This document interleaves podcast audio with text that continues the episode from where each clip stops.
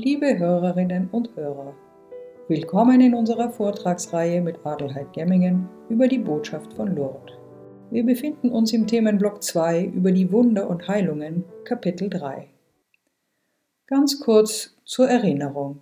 1858 erschien die Jungfrau Maria dem 14-jährigen Mädchen Bernadette Soubirous in Lourdes am Fuß der Pyrenäen und bat sie, die Quelle im Inneren der Felsengrotte freizulegen. Bald darauf wurden dort Menschen auf unerklärliche Weise geheilt. Bis heute wurden 70 Heilungen im Wallfahrtsort Lourdes anerkannt, die medizinisch unerklärlich sind und somit als Wunder eingestuft werden. In den Folgen 25 und 26 dieser Podcast-Reihe Lourdes Cut haben wir über die Wunder im Alten Testament gesprochen, sowie auch über die Heilungen, die Jesus vollbracht hat. In dieser Folge wollen wir nun wieder nach Lourdes zurück und über die Wunder sprechen, die in unserer Zeit passiert sind, seit den Erscheinungen der Mutter Gottes in Lourdes 1858. Es gibt ein sehr schönes Buch von Pater Andreas Resch über die Wunder von Lourdes. Dort schildert er 67 der inzwischen 70 Heilungen sehr im Detail und mit den jeweiligen Lebensgeschichten der Geheilten. Sie alle hier nachzuerzählen, würde jetzt den Rahmen sprengen. Vielleicht machen wir eine eigene Sendung mal daraus. Das können Sie mir gerne schreiben. Schreiben Sie mir einfach ein E-Mail lotcut20 at gmail.com oder gehen Sie auf das Kontaktformular meiner Website www.adelheid.club und schicken Sie mir ein E-Mail von dort. Ich finde es sehr wertvoll, wenn sich die Hörerinnen und Hörer bei mir melden und wir miteinander Verbindung aufnehmen. Zögern Sie also nicht. Unter www.adelheid.club finden Sie auch viele der von mir immer wieder zitierten Bücher. Besuchen Sie also diese Seite und schreiben Sie mich an. Doch nun zu den Wunderheilungen. Ich möchte einige davon herauspicken aus dem schönen Buch von Pater Andreas Resch. Die erste uns bekannte Wunderheilung ist Catherine Latapie geschehen, am 1. März 1858, also noch als die Erscheinungen voll im Gange waren. Es war der Tag der zwölften Erscheinung. Insgesamt, erinnern wir uns, waren es 18. Catherine Latapie war beim Ernten von Nüssen vom Baum gefallen und hatte sich den Arm derart ausgekugelt, dass ihre Hand gelähmt blieb. Mit tiefer Hoffnung kam sie an die Grotte. Dort legte sie ihren Arm in die von Bernadette freigelegte Quelle und ihre Finger fanden die Gelenkigkeit wieder. Der Bischof von Tarbes hat 1862 diese Heilung als Wunder anerkannt. Eine weitere Heilung, ebenso im März 1858, widerfuhr dem Steinbrucharbeiter Louis Bourriette. Er hatte bei einer Grubenexplosion einige Jahre zuvor sein rechtes Augenlicht verloren. Erblindet musste er auch seinen Beruf wechseln. Er ließ sich ein wenig Wasser von der Grotte bringen und erzählte folgendes. Im Besitz des Wassers flehte ich die Dame an, wusch mein Auge mehrmals, und nach den Waschungen konnte ich ausgezeichnet sehen. Die fünfte Heilung war die des kleinen zweijährigen Justin. Dieser wies mit seinen zwei Jahren einen deutlichen Wachstumsrückstand auf und konnte noch nicht gehen und war wirklich siechend schwach beieinander. Die Mutter beschloss trotz des behördlichen Verbots zur Grotte zu gehen, wo sich eine Menschenmenge versammelt hatte. Sie erschloss sich, den sterbenskranken Jungen in der Mulde zu baden. Unter Geschrei versuchten die Beistehenden, sie daran zu hindern, ihr Kind umzubringen. Mit dem fast toten Kind ging sie die Gottesmutter anzuflehen. In den kommenden Tagen begann der Junge zu gehen, er wuchs ganz normal heran, und als er zwei Jahre später von seinem Arzt erneut untersucht wurde, stellte dieser fest, dass er vollkommen geheilt war und sich völlig altersgerecht entwickelte. Eine weitere Heilung will ich noch erwähnen, weil sie sehr deutlich zeigt, wie unerklärlich Wunder für uns Menschen sind. Es ist die erste Heilung, die einem Mann geschah, der außerhalb Frankreichs lebte. Pierre de Rudder, er war Belgier. Nachdem er vom Baum gefallen war, trug er einen offenen Bruch davon. Dieser wollte partout nicht verheilen, sein Schien- und Wadenbein waren von einer sehr stark eiternden Wundbrandentzündung befallen. Die Glieder schwammen im Eiter. An ein Verheilen war nicht zu denken, vielmehr sprach sein Arzt von dringender Amputation. 1875 brachte ihn seine Frau nach Lourdes. Erschöpft von der Reise, ließ er sich auf einer Bank vor der Grotte nieder und trank von dem Wasser. Die Eiterung trocknete aus und die Konsolidierung der beiden Knochen trat ein. Und schließlich sei auch noch das Wunder von Bruder Leo Schwager erwähnt, der manchen von Ihnen möglicherweise ein Begriff ist. Der Schweizer Bruder Leo hatte multiple Sklerose im fortgeschrittenen Stadion, als er 1952 zur Wallfahrt nach Lourdes reiste. Er wurde beim Segenwert der Sakramentsprozession geheilt. Professor Barbar, der das beobachtet hat, schreibt in seinem Bericht, dass er plötzlich einen ziemlichen Lärm vernahm und sah, wie sich links von ihm ein Mann von der Trage auf die Knie warf. Er sah aus wie in Ekstase und blickte unverwandt das Allerheiligste an, das sich von ihm entfernte. Professor Barbar bemerkte zugleich, dass er kaum Luft zu holen schien. Am Ende der Prozession stand Bruder Leo auf und konnte wieder sehen, gehen und essen. Er war geheilt. Noch viele andere Geschichten, wie gesagt, 67 Wunderheilungen, beschreibt Pater Resch in seinem Buch. Lesen Sie das Buch selbst, es ist wirklich sehr schön und spannend geschrieben. Nachdem man Bischof Laurence über mehrere wundersame Heilungen benachrichtigt hatte, gründete dieser am 28. Juli 1858 bereits eine bischöfliche Kommission zur Untersuchung der Erscheinungen und der wundersamen Heilungen. Wie arbeitet diese Kommission bzw. wie kommt es zu einer Anerkennung einer Wunderheilung? Diese Kommission sollte die Fälle von Heilungen mit aller wissenschaftlich notwendigen Strenge prüfen. Ihre Mitglieder zogen zwölf Heilungen in Betracht, deren Ursache übernatürlich sein könnte. Im März 1860 vertraute Bischof Laurence die Prüfung dieser Unterlagen der medizinischen Fakultät in Montpellier an.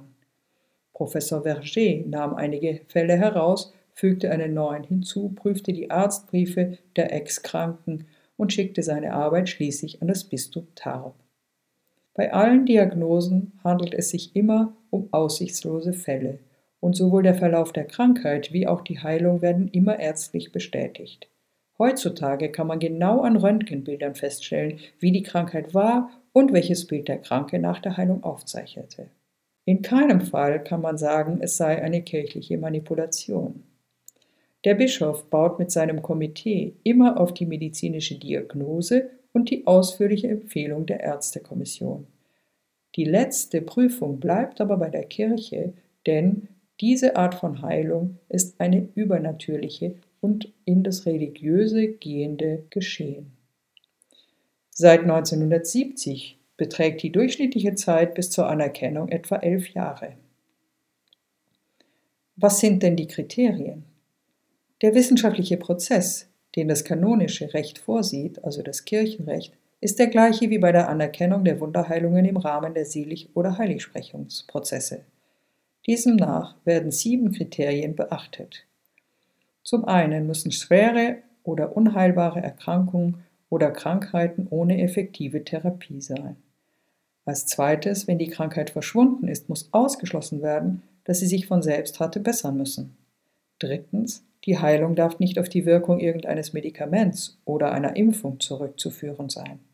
Viertens, die Heilung muss plötzlich oder nahezu plötzlich erfolgt sein. Fünftens, die Heilung muss vollständig sein und nicht inkomplett oder partiell. Sechstens, keine chirurgische Intervention oder andere Ursache, die erwähnt werden müsste, die rechtzeitig vorausginge und so die Heilung nicht als wundersam, sondern als natürlich anzusehen ist. Siebtens, die verschwundene Erkrankung darf nicht wieder auftreten. Die medizinische Prüfungskommission besteht aus fünf Fachärzten und zwei amtlich bestellten Experten. Die Fachärzte, die daran teilnehmen, wechseln je nach den vorgestellten klinischen Fällen. Es besteht die Möglichkeit, andere Experten noch zu konsultieren und dazu zu rufen, selbst ausländische oder auch solche einer anderen Religion. Es spielt bei der Beurteilung rein wissenschaftlicher Natur die Religionszugehörigkeit der Ärzte keine Rolle.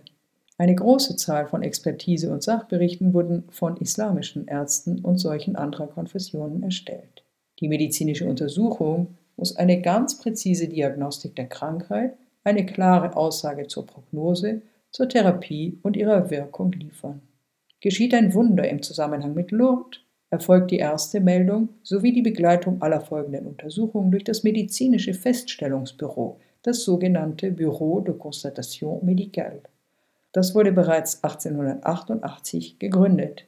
Der Präsident des medizinischen Büros wird jeweils vom Bischof von Tarbes und Lourdes ernannt. Er ist der einzig ständig anwesende Arzt im Heiligtum. Seine Aufgabe besteht darin, die Meldungen von auf die Fürsprache unserer lieben Frau von Lourdes spontan erfolgten Heilungen entgegenzunehmen und zu begleiten, zu kontrollieren, um zur Feststellung sogenannter nicht erklärbarer Heilungen zu gelangen. Darüber hinaus gibt es das Comité Médical International de Lourdes, die Internationale Ärztekommission. Diese wurde 1947 gegründet und besteht aus 25 Krankenhausärzten und zehn weiteren Experten, die die Fälle mit ausreichenden Unterlagen ausgestattet untersuchen müssen, um eine medizinische, wenn notwendig auch eine psychiatrische Expertise erstellen zu können. Wir sehen, dass der Prozess der Anerkennung einer außerordentlichen Heilung schon ein sehr durchdachter und ein sehr genau begleiteter Prozess ist. In unseren Tagen bleiben die Anerkennungen von Wunderheilungen eher selten. Die Bischöfe gehen sehr behutsam mit Wundern um. Bei über 7000 als nicht erklärbar eingestufte Heilungen hat die Kirche nur 70 anerkannt, denn es ist die Kirche, die die Wunderheilungen anerkennt, nicht der Kreis der Ärzte. Ich finde noch interessant, auf das Alter der Geheilten zu schauen. Wir haben da zwei Kinder von zwei bis drei Jahren, elf Personen zwischen elf und zwanzig, 21 zwischen 21 und 30 Jahren, 15 zwischen 31 und 40 und 12 zwischen 41 und 50 Jahren. Nur noch 5 zwischen 51 und 60 und 2 über 60. Man könnte nun sich Gedanken darüber machen, warum sind die meisten Geheilten zwischen 20 und 30 Jahren und so wenige über 70, die sind doch am meisten krank. Unsere menschliche Interpretation wird immer zu kleingeistig sein. Vielleicht liegt es daran, dass die Aufgabe in diesem irdischen Leben von Gott berücksichtigt wird. Gott will die Zeit lassen, den Weltdienst verrichten zu können. Aber warum dann so wenige über 70? Sind diese Gott weniger wert? Nein, ich glaube, man täte Gott wirklich Unrecht, wenn man das annähme.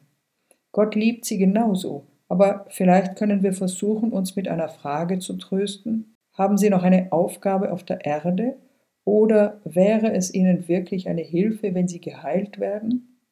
Oder sagt der liebe Gott nicht eher, für dich ist es am besten, wenn du bald heimgehst zu mir? Warum? Dürfen wir wirklich so denken oder ist das verwerflich? Ich glaube wirklich an die unendliche Liebe und Fürsorge Gottes.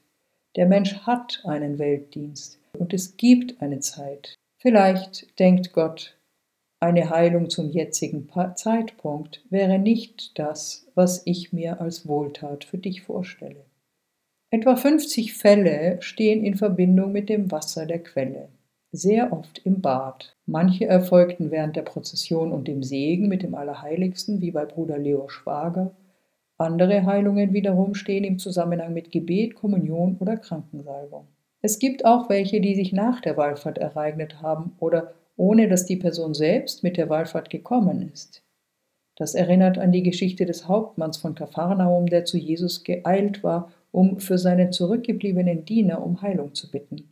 Als Jesus sagte, er werde kommen und ihn heilen, sprach der Diener, ich bin es nicht wert, dass du unter mein Dach einkehrst, aber sprich nur ein Wort, dann wird mein Diener gesund.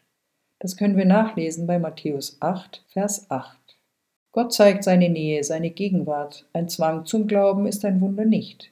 Die Kirche fordert, den Missbrauch des Begriffs Wunderheilung zu vermeiden. Kriterien sind heutzutage immer heikler. Es dürfen keine Medikamente verabreicht worden sein oder wenn sich herausstellt, dass Medikamente verordnet werden, dürfen sie keinen Nutzen gehabt haben.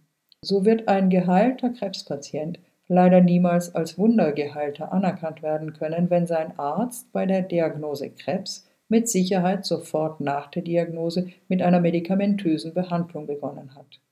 Selbst wenn die Behandlung anscheinend nicht gewirkt hat und der Patient geheilt wird, indem er zu unserer lieben Frau von Lourdes betet, wird diese Heilung niemals als Wunder anerkannt werden, weil man immer sagen könnte, dass es die Behandlung war, die für die Heilung gesorgt hat. Werden also künftig überhaupt noch Wunderheilungen geschehen mit den großen Fortschritten, die die Medizin inzwischen gemacht hat? Lourdes bleibt ein Ort der Heilung. Die Heilungen können auch Heilungen des Herzens sein, der Seele, Heilung von den in der Beichtkapelle zurückgelassenen Sünden. Lasset den Herrn uns preisen für alles, was er uns schenkt. Liebe Hörerinnen und Hörer, das war nun wieder ein sehr umfangreicher Podcast. Wenn er Ihnen gefallen hat oder Sie an weiteren Themen interessiert sind, schreiben Sie mir eine Mail an lordcat20 at gmail.com oder gehen Sie auf das Kontaktformular der neuen Website www.adelheid.club und schicken Sie mir eine kurze Nachricht. Ich freue mich, von Ihnen zu hören.